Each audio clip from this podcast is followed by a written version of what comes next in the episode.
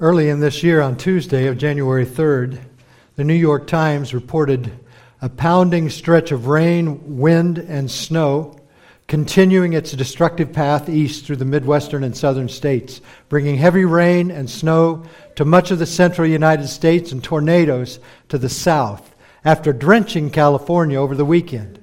As it moved further east, the so called multi hazard storm was expected to dump a mixture of snow and freezing rain in northern New England by Thursday. The effects of this storm included zero visibility, road closure, multiple car and truck collisions, numerous injuries, power outages, deaths, road closures, flight cancellations, destructions of home, destruction of homes and businesses, and on and on. And the full impact probably won't be known for quite some time. A multi hazard storm. Well, Paul, as we have been going through 2 Timothy, we're seeing, remember the context from where Paul is writing from.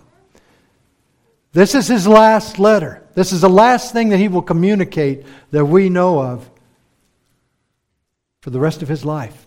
He is awaiting imminent execution, probably in this Mamertine prison in Rome, a 30 foot diameter circular stone subterranean cell where they just basically dumped the men in through a manhole sized opening at the top and left them there until they decided to execute them. Some of them would die in there. There's hardly any light throughout that whole place. And here is Paul, and he's writing this last testament to Timothy. Timothy, this is what I want you to know. These are the last things I'm saying. And Timothy is caught in what I would call a multi hazard spiritual storm. It's raging through Ephesus, and it's exacting a tragic toll on the church in its path. Turn with me there in 2 Timothy chapter 3 to verse 1, where Phil preached this last week as he explained to us the situation, these perilous times.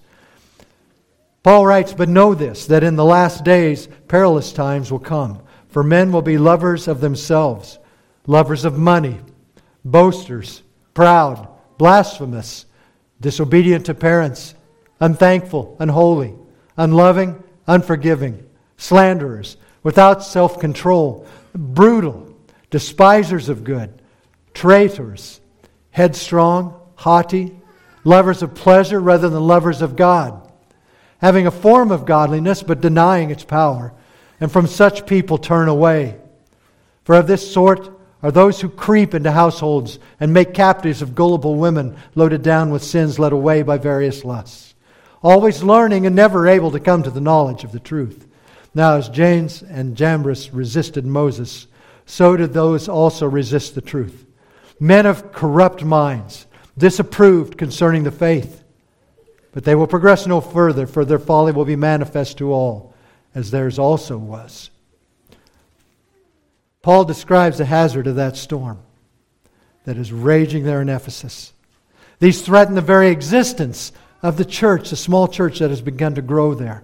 But Paul does not leave Tim- Timothy simply with a terrible spiritual forecast. He just doesn't tell him how bad this is going to be. He provides him with an anchor. Now, what is an anchor? A, a dictionary definition says an anchor is a heavy metal object, usually shaped like a cross, with curved arms on strong rope or chain that is dropped from a boat into the water to prevent that boat from moving away. In a figurative sense, it says an anchor is that which gives stability or security, that on which we place dependence for safety. Paul actually describes the use of ship anchors in Acts chapter 27. Verse 29, he says, Then fearing, he's on this ship, and they're in this midst of this storm, he says, Fearing lest we should run aground on the rocks, they dropped four anchors from the stern and prayed for day to come. Those anchors to hold them fast so they wouldn't crash into the shores and be splintered and lost. The writer of Hebrews depicts the danger of us spiritually floating off like a ship from its harbor. In Hebrews chapter 2, verse 1, it says, Therefore we must give the more earnest heed to the things we have heard, lest we drift away. And then a little later in that same book, he describes an anchor. But this is an anchor for our soul. In Hebrews 6:19 he says this hope we have as an anchor of the soul. It is both sure and steadfast. In the midst of these multi-hazard storms, Paul now reminds Timothy of the anchor he must hold tightly to. Think of this. What kind of storms are looming, perhaps even raging, in your own life? Are you praying for an anchor? Seeking an anchor somewhere?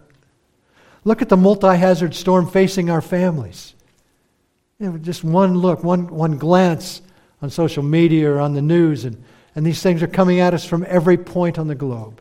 At everything from legislation to uh, medical to education to legal, uh, everything is crumbling. We are in the midst of a multi hazard storm. In chapter 3 of 2 Timothy, is that first century Galatia? Or is that 21st century Kansas? 2 Timothy 3, let me read that again.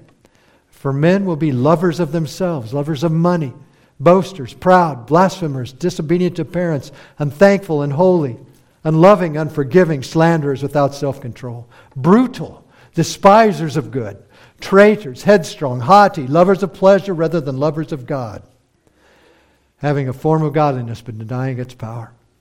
How do we overcome that kind of fierce opposition? How do we not become like them? Let's pray. Heavenly Father, we come to you this morning and we need you. Lord, the very description of these things in your word in, in this chapter alone are things we, we see clearly and identify with uh, as pummeling our own lives, our own families, our church. Lord, we need you. We need you so badly. So we ask you, Father, please to reveal yourself to us through your word this morning.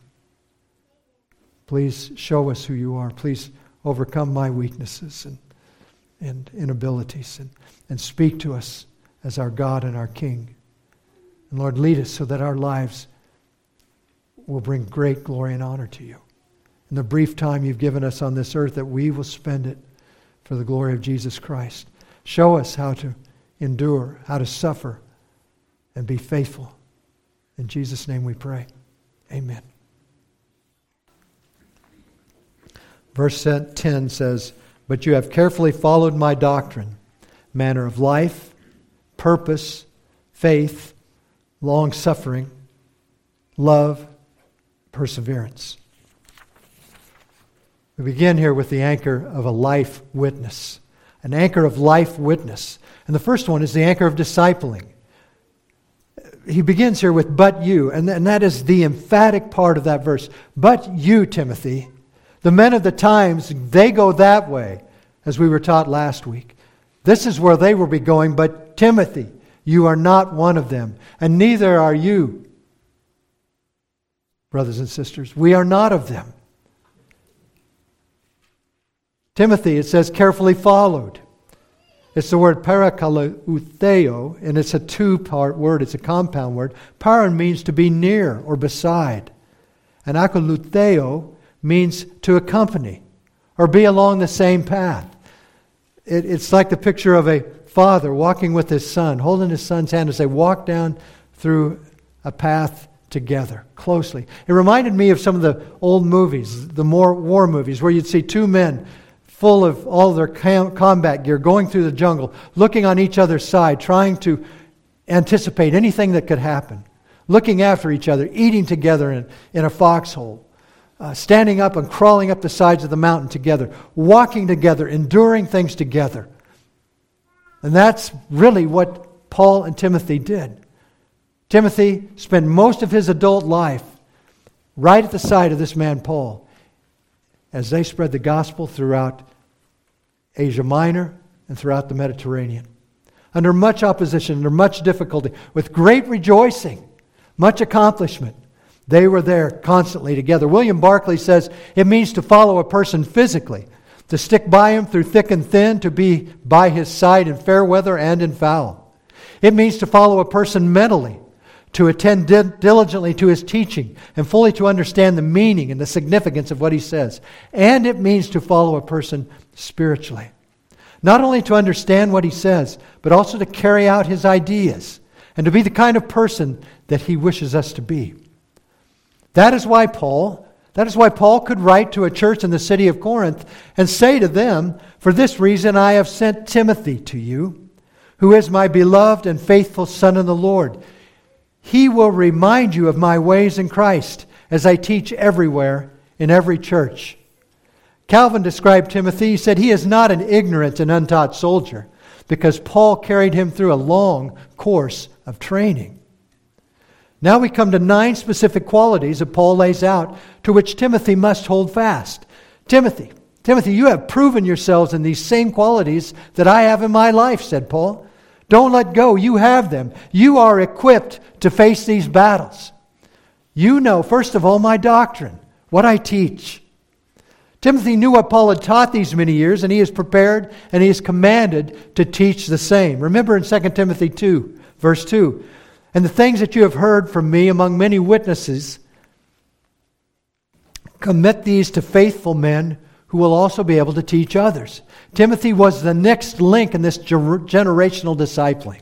Timothy, you've got it. You know me. Now bring it to these men, and these men will bring it to others. 2 Timothy 4, verse 2 Preach the word. Be ready in season and out of season. Convince, rebuke, exhort with all long suffering and teaching. Why? He says, For the time will come when they will not endure sound doctrine, but according to their own desires, because they have itching ears, they will heap up for themselves teachers, and they will turn their ears away from the truth, and they will be turned aside to fables. Timothy, you've got to go for it. You've got to be preaching. You've got to be at every season. Be ready because the tendency will be for people to drift away to heap up for themselves other teachers that will please what their flesh wants. Timothy, you've got to be going. And then you know my manner of life, my conduct. Timothy knew that what Paul preached, he practiced. What he taught, he lived. It's like him saying to Timothy, I am not, and don't you be a hypocrite. Throughout the First Timothy and Second Timothy, probably, bit, probably Paul's biggest concern, biggest critique was the hypocrisy of these false teachers. They were gross hypocrites, and he even goes on to say they don't even have any idea what they're really talking about.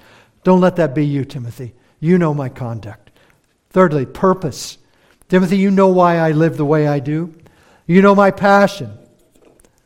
Paul's great passions, first of all, I would say it was to know Christ deeply, to know him more and more. In Philippians chapter 3, verse 10, he says, That I may know him and the power of his resurrection and the fellowship of his suffering, being conformed to his death. Paul wanted to know his Savior, Jesus Christ. But secondly, he wanted to make Christ known everywhere he possibly could, and especially, especially where the gospel had never been preached. Timothy, you know, you know what makes me go. Acts 20, verses 18 through 21. Paul said to the earlier elders of the church in Ephesus, you know from the first day that I came to Asia in what manner I always lived among you, serving the Lord with all humility, with many tears and trials which happened to me by the plotting of the Jews. How I kept back nothing that was helpful, but proclaimed it to you and taught you publicly from house to house, testifying to Jews and also to Greeks repentance towards God and faith toward our Lord Jesus Christ. And Timothy, you know my faith and I believe we're talking here about the content and the passion. The content of Paul's faith is described briefly in 1 Corinthians 15. Remember where he wrote there? He says that Christ died for our sins according to the Scriptures, that he was buried, and that he was raised again the third day according to the Scriptures. That, in a nutshell, was the message of Paul. He would expound on that certainly. But that's what he lived and breathed, those truths. But not only the content of his faith that Timothy knew, no, he knew he had such a passion for this. He trusted in this fully, completely, that this was truth, and this made the difference in his life. In 1 Corinthians 15, 3 through 4, excuse me, I read that one, didn't I? Timothy also knew that Paul was faithful. Not only did he have faith, but he was a faithful man. And some interpreters have said that's what Paul is getting at here. That I was always faithful, Timothy. You be faithful. Don't give in. Don't let go. Don't swerve as those false teachers we read about swerving off the main track. Timothy, don't let that happen. And then, Timothy, you know my long suffering.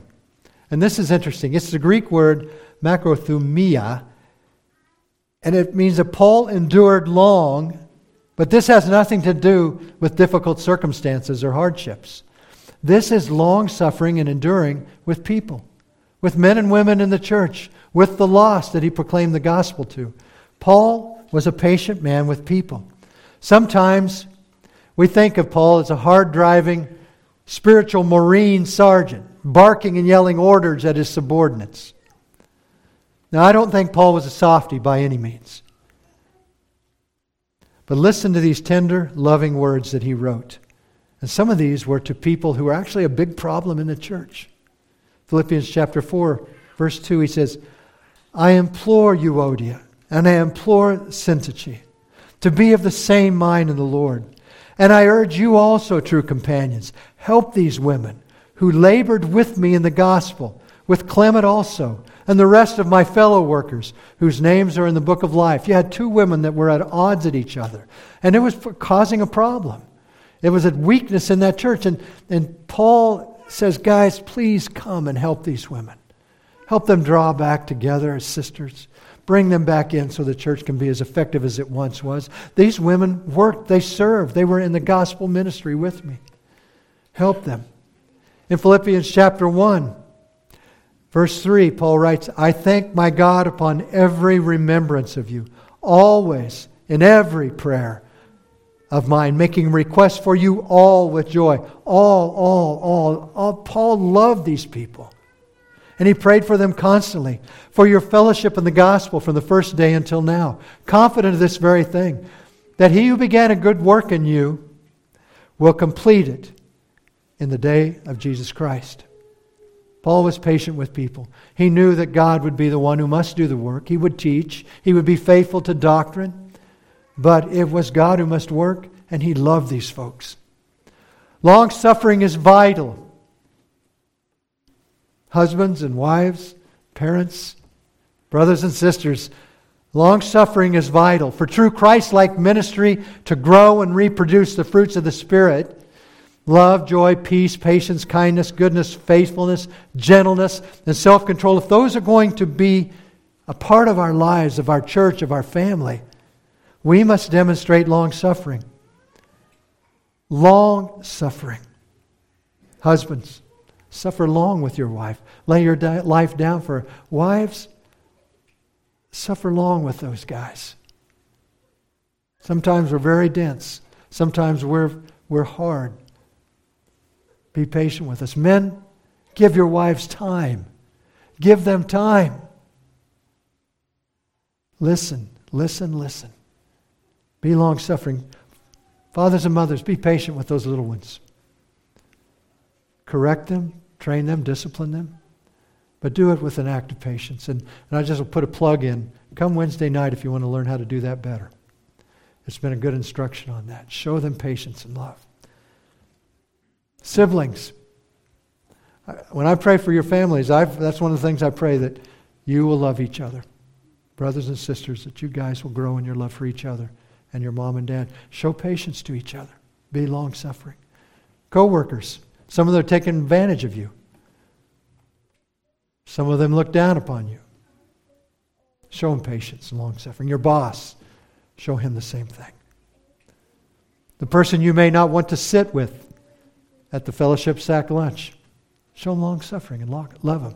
This stuff is really practical. It is one way to demonstrate the next quality. And look at that love. Agapao. It's a, it's a love that is not an emotional attraction. It's not a, an affection you have with those you like to be with. It's almost the opposite. It is the same word for love describing how God loves sinners. It is a love of intention that seeks the best for the one you are loving. This is a love that is unconditional. It loves when it is not loved.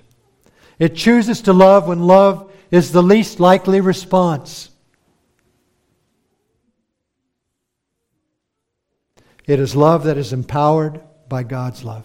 1 John chapter 4 verse 7. Beloved, let us love one another, for love is of God, and everyone who loves is born of God and knows God. He who does not love does not know God, for God is love. John 15, this is my commandment, that you love one another as I have loved you. Greater love has no one than this, than one lay down his life for his friends. The next quality, perseverance. And this is another Greek word. I hope I'm saying these somewhat accurately. Hupomone, and it means endurance, this time under difficult circumstances, hardships, afflictions. And it literally means to bear up under a weight. You want to have this perseverance, this endurance under difficult times. Hebrews 10, verse 36 says, For you have need of endurance, so that after you have done the will of God, you may receive the promise. We need that endurance. Paul has shown that endurance over and over again. Now, Paul demonstrates both long suffering with people and perseverance in affliction in an amazing account. Please turn to 2 Corinthians chapter 11. You see, Timothy knew all of this stuff that was going on in Paul's life. He'd seen some of it, some of it he had been told. And I thought about, you know, we've shared some issues that we've gone through sometimes in gospel ministry that to us were exciting or maybe difficult, and maybe being beaten or spit upon or had a gun to our head or something like this. But when you read this list, I got to thinking, my things are like kindergarten compared to the PhD of suffering and affliction that Paul had.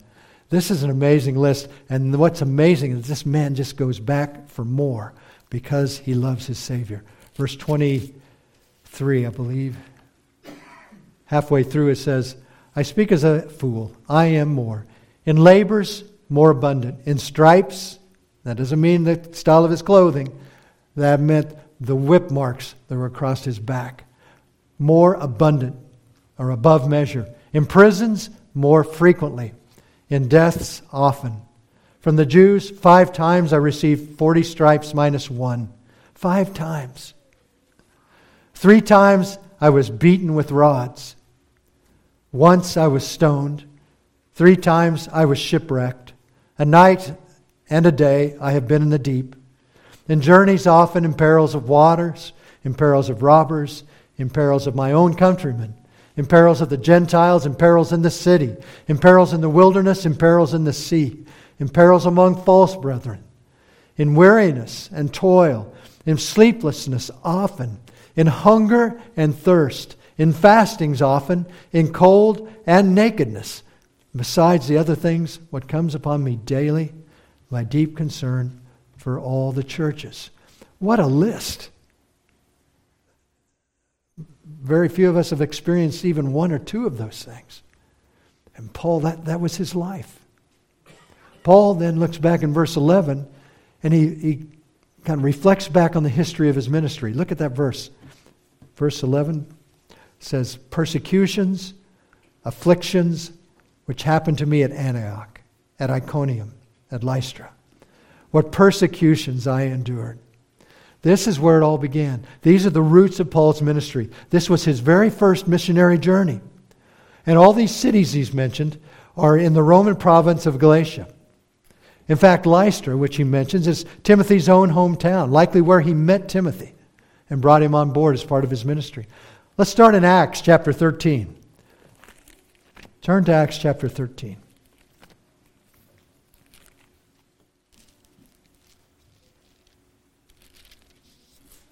Verse 14 But when they departed from Perga, they came to Antioch in Pisidia and went into the synagogue on the Sabbath day and sat down.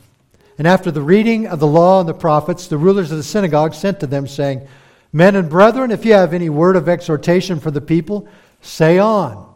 And this was a common practice within the synagogue to allow visiting rabbis to speak. And it says then in verse 16, Paul stood up and motioning with his hand said, Men of Israel, and you who fear God, listen.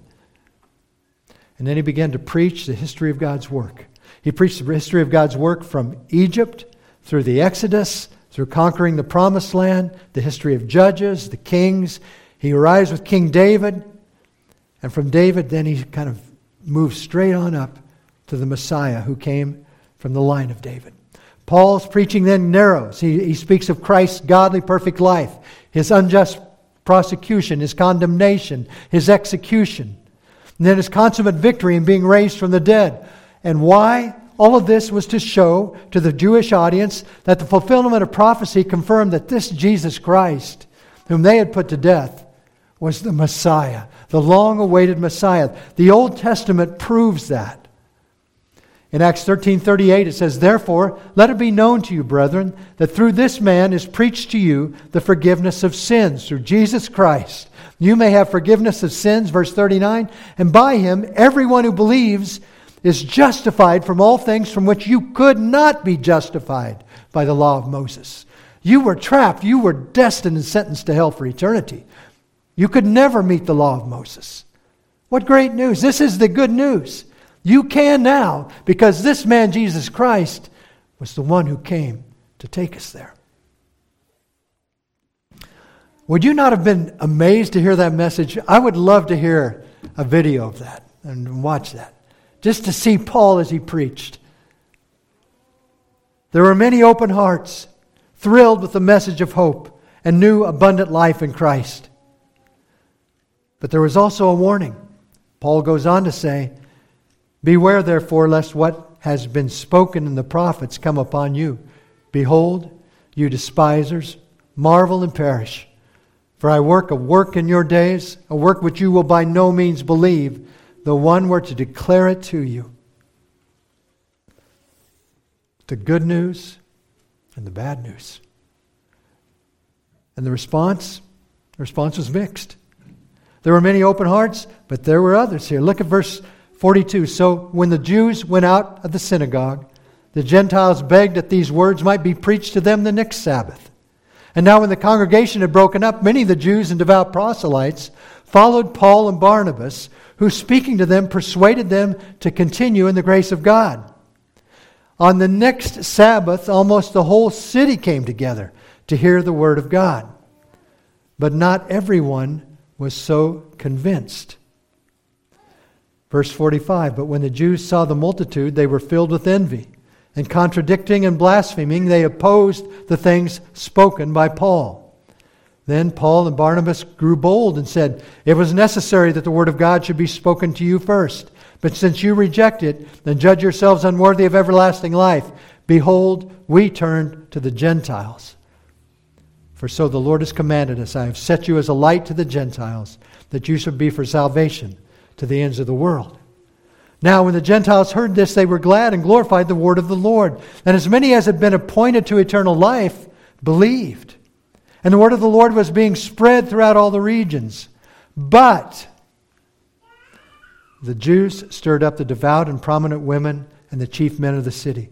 They raised up persecution against Paul and Barnabas and expelled them from their region. Things went fantastically. And then persecution occurred, suffering. And they still go fantastically. Look at Romans, or excuse me, Acts chapter 14, verse 1. Now we get to Iconium. Now it happened at Iconium that they went together to the synagogue of the Jews, and so spoke that a great multitude, both of the Jews and of the Greeks, believed.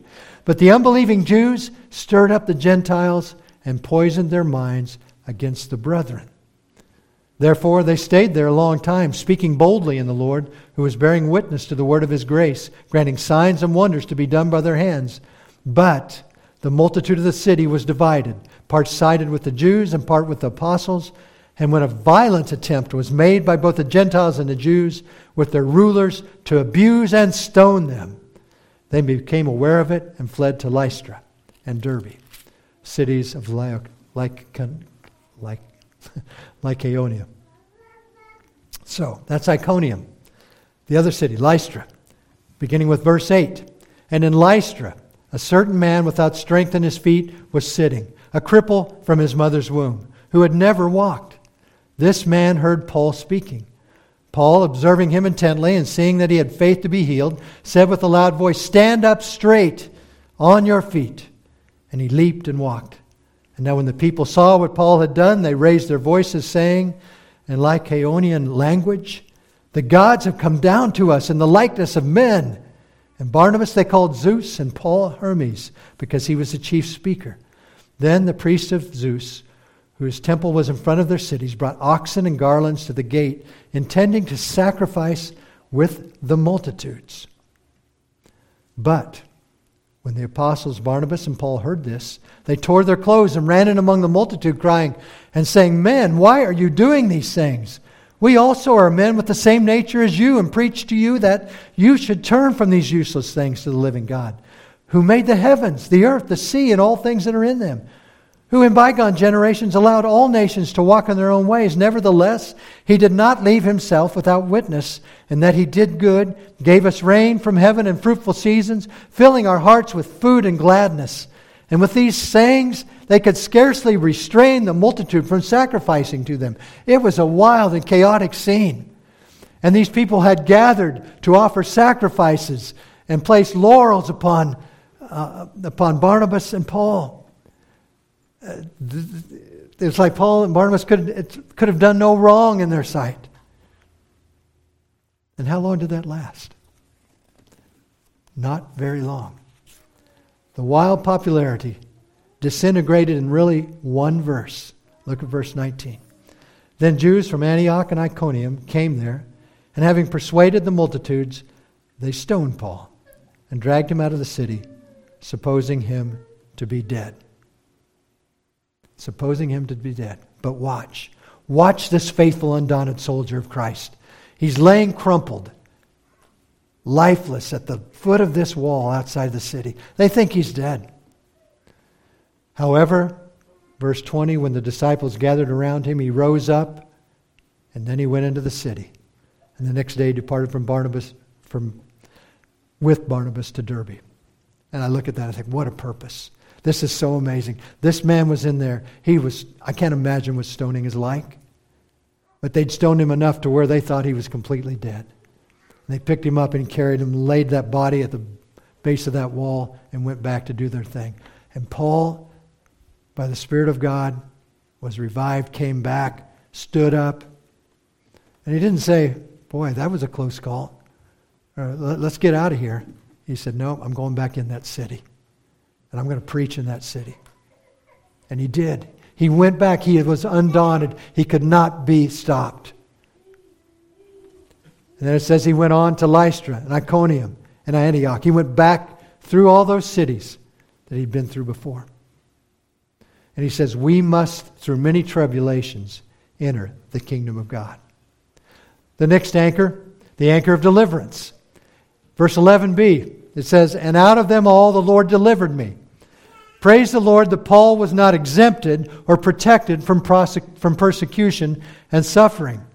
He didn't escape them. He went right through the mouth of the lion, and God pulled him out every time. Every time. He had such confidence. Suffering produced faith and character by which Paul brought praise, honor, and glory to Jesus Christ. There was nothing that would have accomplished the praise and honor that he brought to Jesus like the suffering that he went through. Peter describes this great refining process in 1 Peter 1 7. That the genuineness of your faith, being much more precious than gold that perishes, though it is tested by fire, may be found to praise, honor, and glory at the revelation of Jesus Christ. We claim many things, and it's so easy. But where is our faith really? We will know when we are tried by fire. It will be shown to be what God intended. He will enable us to have a faith that grows, that is purified, like gold tried seven times in the furnace. And it came out pure and beautiful and valuable. So is our faith. Don't shrink back from persecutions. Don't shrink back from suffering. Don't avoid it. You see, with experiences such as these, Paul then confidently proclaims later in 2 Timothy 4 and the Lord will deliver me from every evil work and preserve me for his heavenly kingdom. To him be glory forever and ever. Amen. with the anchor of deliverance in mind, then Paul gives us the anchor, which is a promise that most of us don't pursue after. It is the anchor of persecution. The anchor of persecution. In verse 12, it says, Yes, and all who are desire to live godly in Christ Jesus will suffer persecution. Now, the word will is not actually in the text, but the word dioko there is an indicative mood, and it means that this is a statement of fact. There's no way around it. All who desire to live godly in Christ Jesus will suffer persecution. Doesn't tell us what type of persecution, but it says we will suffer persecution. The statement here has four parts. Yes, it says a confirmation. Yes. Then it says all, completely comprehensive. But then it narrows it down who desire to live godly. Now, who is that? These are the ones who are willing to sacrifice, those who are willing to walk in obedience, to deny the flesh, to be fully committed. And then it says, in Christ Jesus. That is the key. Our lives in totality, as mothers, as wives, as husbands, as fathers, as workers, as leaders, as servants. Totality is to be lived godly in Christ Jesus. Live like Jesus did, requesting, bless, or requesting, pleading with God to give you the grace to be his people. The statement is made there, and then it says at the end that all of our life is to be lived godly, Christ like in Christ Jesus for a reward. And that reward is the suffering of persecution. Now, you may think that's silly or that's crazy to say that. But suffering persecution is a reward. There are certainly dozens of ways to avoid persecution compromise, denial of Christ, apathy in serving Christ, fear to speak of Christ, but those who truly desire to live godly in Christ Jesus, they will have the honor of suffering persecution for their King. Hendriksen wrote, In the midst of contradictions coming from every side, they refuse either to stop their ears or to cringe and compromise. Instead, they face the foe and challenge him to combat. They go right ahead, boldly defending the faith against every attack and courageously assaulting the fortress of unbelief. The result is persecution, at times very bitter. There was a famous old commercial that used to begin with this little slogan You only go around once in life. You got to grab all the gusto you can get. What an empty, self serving, temporary life goal. The first part is true. You only go around once in life. That's important to remember. What will you do with this? You only go around once in life. But how much greater the reward to pursue godly living in Christ Jesus and then to be given the high honor to suffer persecution in the name of your Savior and King. Jesus said in Matthew chapter 10, verse 17, Beware of men, for they will deliver you up to councils and scourge you in your synagogues. You will be brought before governors and kings for my sake, as a testimony to them and to the Gentiles. Your suffering is a testimony to those around you. John 15, 20. Remember the word that I said to you A servant is not greater than his master. If they persecuted me, they will also persecute you. If they kept my word, they will keep yours also. Your persecution will simply be following the example of your Savior. John 16, 33. These things I have spoken to you, that in me you may have peace. In the world you will have tribulation. But be of good cheer. I have overcome the world. When you're in the midst of those persecutions, don't forget that. Jesus has overcome the world. Peter wrote in 1 Peter 4 Beloved, do not think it strange concerning the fire trial, fiery trial, which is to try you as though some strange thing happened to you. But rejoice to the extent that you partake of Christ's suffering, that when his glory is revealed, you may also be glad with exceeding joy.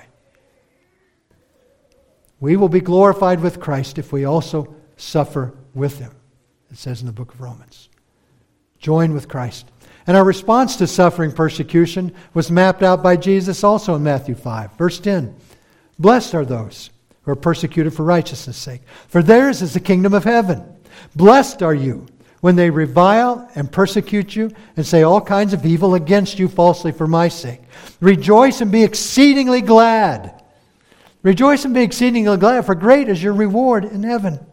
For so persecuted they the prophets that were before you. You're going through what our prophet patriarchs went through before we did. We're following in their steps, and our reward is great. Rejoice and be exceedingly glad. And then Paul says in 1 Thessalonians 3 that no one be moved by these afflictions. For you yourselves know that we are destined for this. From when we were with you, we kept telling you beforehand that we were to suffer affliction, just as it has come to pass and just as you know.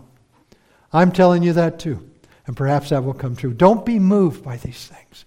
Know that God will see you through, and He has brought them to you. And it says then in verse 13 that things will get worse. There are rising storms on the horizon. Rising storms, verse 13. But evil men and impostors will grow worse and worse, deceiving and being deceived. These are those that were written of in 2 Timothy chapter 2. They have been taken captive by the devil to do his will. 2 Timothy 3, earlier we wrote, read, These men also oppose the truth, men corrupted in mind and disqualified regarding the faith. These are opponents of truth, and they will grow worse in every respect into this bottomless pit of evil. There is no end to the depravity to which they will sink. And what is their primary tool? It's deception. Their primary tool is deception. And pitifully, it says they will continue to deceive while they too are being deceived by their father, the devil, known as the father of deception or lies. Now, we, we see that graphically today. That little phrase is so true. We see it horrifically in our own society's deception. And it's a deception, I'll just give out one example concerning the God ordained gift of sexual relationship. It's designed as a picture of God's love for His church. It's the oneness and joy of a man and woman in marriage and the procreation of children. But it has been gradually perverted to homosexuality lesbianism, transsexuality, pedophilia, and worse. The rites and practices of these perversions of God's blessed gift, they are deceptively touted as healthy and progressive. They are touted as healthy and progressive, even though the rates of disease, depression, suicide, abortion, abuse, neglect, and violence continue to grow. Evil men and women are growing worse and worse. They are deceiving and they are being deceived. And it is a tragic tragedy for everyone involved. And it's like an invisible social spider web that will not let go of its prey. Only the gospel of Jesus Christ can set anyone free. And he can do that in those situations. But that's the world in which we live.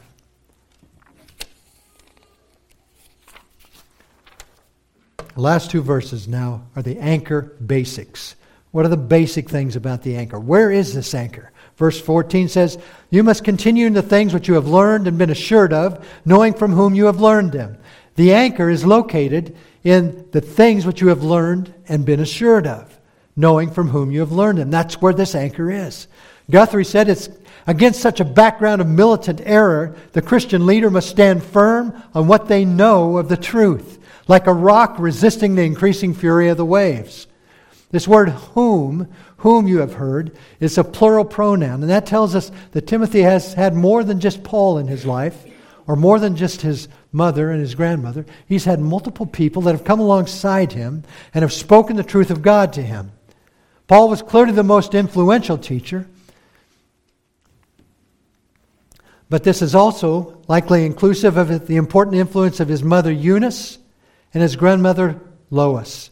Remember when Timothy, when Paul wrote of them in 2 Timothy verse 1, he says, When I call to remembrance the genuine faith that is in you, which dwelt first in your grandmother Lois and their mother Eunice, and I am persuaded is in you also. Parents, hold fast to that, even if you're a single parent. Pour the scriptures upon your child. Teach them as you lie down, as you get up, as you walk along the path. Make the scriptures a very real part of your life. Help them to understand, to interpret, to apply the Word of God to their lives. And perhaps you'll see a Timothy. The anchor is in the things which you have learned and been assured of. But what is that anchor? Verse 15. And that from childhood you have known the Holy Scriptures, which are able to make you wise for salvation through faith. The anchor, in a sense, is the sacred writings, it is the Holy Scripture. For survival in multi hazard spiritual storms, you've got to know God's Word. You must know God's Word. How from infancy or young childhood, you see in the Jewish culture, they would begin to teach the children the law and the prophets at the age of five. And they would continue to do basically two things in their instruction. One was the children were to memorize the scriptures. So I'm sure Timothy had memorized much of the Old Testament. And secondly, they would do a question and answer type of thing. It's what we would call a catechism. They would ask them specific questions, and the children would recite back to them scriptural responses that were effective to the question that was being asked. And I will have to admit, we did not have a catechism going in our family as my children grew up. I wish we would have now. We did a lot of scripture memory. I know some of you are doing both. And I encourage you as parents, do both. Find one of the catechisms that are out there. Have your children memorize scripture, have them learn how to respond with scriptural responses. That would have been Timothy's upbringing. And Timothy would have been able to affirm what it was said in Psalm 71, verse 17. The psalmist read, O God, you have taught me from my youth, and to this day I declare your wondrous works. To survive the multi hazard storms, you must know the Word of God and you must know the power of God's Word. Knowing the Holy Scriptures does not save. The Pharisees knew it quite well. Forward and backwards, it is rumored but many of them were not saved. Galatians chapter 3 verse 24 says, "Therefore the law was our tutor to bring us to Christ, that we might be justified by faith." John 5 verse 37, "And the Father himself who sent me has testified of me. You have neither heard of his heard his voice at any time, nor seen his form, but you do not have his word abiding in you, because him whom he sent, him you do not believe." You search the Scriptures, for in them you think you have eternal life, and these are they which testify of me. They had the Scriptures, they knew them well, but they didn't have the Christ. Jesus himself validated who he was and what he did by the use of the same Old Testaments that Timothy had. Luke chapter 24, you have two men They're returning from Jerusalem back to uh, Emmaus. One of them's name is Cleopas. And this stranger comes up beside them as they're walking along, and they begin to have a conversation. This is at a point when the resurrection is starting to be rumored, it's starting to surface. And Cleopas told this unknown stranger, he said, And certain of those who were with us went to the tomb, and they found it just as the women had said, but him they did not see. Then he said to them, O foolish ones, and slow of heart to believe in all that the prophets have spoken. Ought not the Christ to have suffered these things and to enter into his glory? And beginning at Moses and all the prophets, Jesus expounded to them in all the scriptures the things concerning himself. Later, he said the same thing to the disciples. He said, These are the words which I spoke to you while I was still with you, that all things must be fulfilled which were written in the law of Moses and the prophets and the Psalms concerning me. And then it says that Jesus opened their understanding that they might comprehend the scriptures. It was all there. And then he said to them, Thus it is written, and thus it was necessary for the Christ to suffer and to rise from the dead the third day. And the repentance and remission of sins should be preached in his name to all nations, beginning at Jerusalem. The Old Testament was sufficient to teach and bring the awareness of who Christ would be. And yet they rejected him over and over again. Timothy had been thoroughly immersed in this scripture from infancy. And that had prepared for him to believe in the anchor. The anchor himself, finally. Who is the anchor? Verse 15, which is in Christ Jesus. A believer of Christ must live godly in Christ Jesus. Likewise, the wisdom of salvation and faith leads to the very anchor himself, who is Christ Jesus. Most of you have heard the gospel many of times. We know that because God is holy and righteous, He is perfect and pure, and He has a wrath against sin, and He is long suffering and merciful and gracious. And yet sin will not be brought into His presence. No man can enter into the presence of God. God has turned His face away from us because of our sin. He will not listen because of our iniquities. So man is dead, destined for condemnation, with no hope. Man, it says, have all sinned. And the earnings of that sin, the wages of that sin is death. And his condemnation is just. And a holy God looks down upon the sins of men and he does something. He brings a mediator into our lives, his own son. It's said that that mediator is like a referee in some ways who can touch man because he is man and at the same time touch God because he is God and bring the two together. And that mediator made that possible because he took upon himself when he went on that cross, he took upon himself the filth and the sin and the rebellion of my life. And he paid the eternal price for me on that cross. And he has done that for everyone who will trust in him. And he didn't stay in that grave upon paying that price. The fact that he was God in the flesh and the fact that that payment was sufficient and full for the sins, that Savior rose from the dead. Death could not hold him.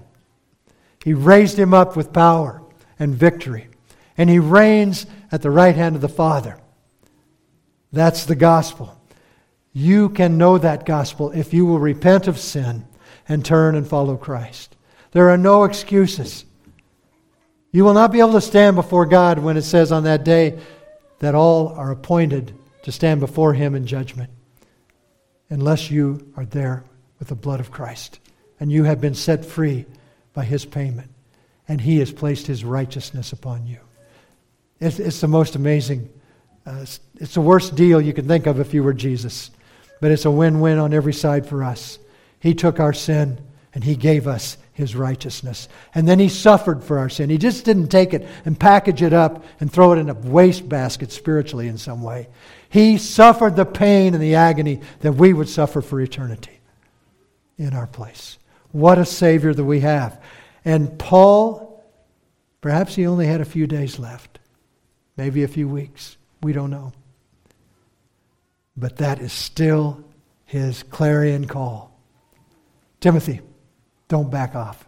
Don't back down. Endure suffering. Be faithful. Love people. Show them patience. Be consistent. Don't be a hypocrite. Live godly in Christ Jesus. Walk with me. The world needs this message, and the world needs this message from us. We are so comfortable. Walk out of that. Walk wherever Jesus would point you, faithfully knowing that He will care for you and He will use you for His glory. I spoke with someone just yesterday in closing here that we talked about the gospel, and they were quick to say, well, we have to be careful. You know, we can't make anybody believe, and we don't want to push it too hard. And, and I agree with that to a very great de- degree. But there was a point in my life several years ago in trying to learn more about sharing the gospel that I kept thinking, well, does, is it an offer or is it a command? And, and if God is sovereign and, and, He dictates these things, where am I at in this thing? And so I asked the Lord, and, and probably many of you knew this long ago, but He brought me to the verse in 1 John 3 23. It says, For this is the command of God, that you believe on His Son, Jesus Christ, and love one another as He gave command. It is very much a command that God has commanded that you believe. And if you're sitting there saying, it doesn't sound good enough, or I'm not ready, or the cost is too great. You are not given that option. You're commanded to believe on the Lord Jesus Christ. In Romans chapter 10, verse 15 through 16, it says, And how shall they preach unless they are sent?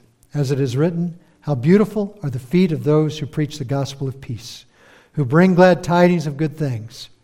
And then it goes on to say, But they have not all obeyed the gospel. They have not all, all obeyed that command. I pray that anyone here who has resisted that will cry out to God and repent and follow him. This account of Paul speaking from the dungeon, urging Timothy on, he's not asking for any kind of pity, self pity, or uh, can you come around a little bit more often, or can you send me this at this point? No, he's saying, Timothy, go forth. And that's what I want to tell you.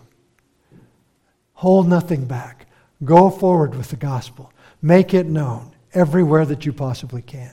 In the small groups that look a little intimidating, try to enter in and share Christ. There was a group uh, Friday night, and there were like five or six motorcycles parked by QuikTrip. And I walked by them and kept my tracks in my pocket and got in the car and then thought, You coward. And uh, I prayed and I walked back and stepped up to those guys and said, Hey, may I offer you this It talks about Jesus Christ and eternal life?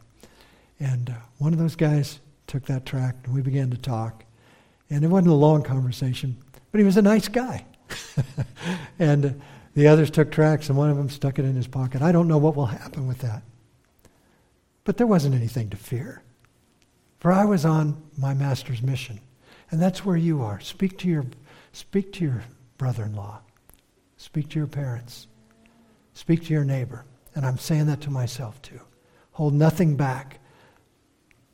As the scriptures say, the night is far spent, the day is at hand.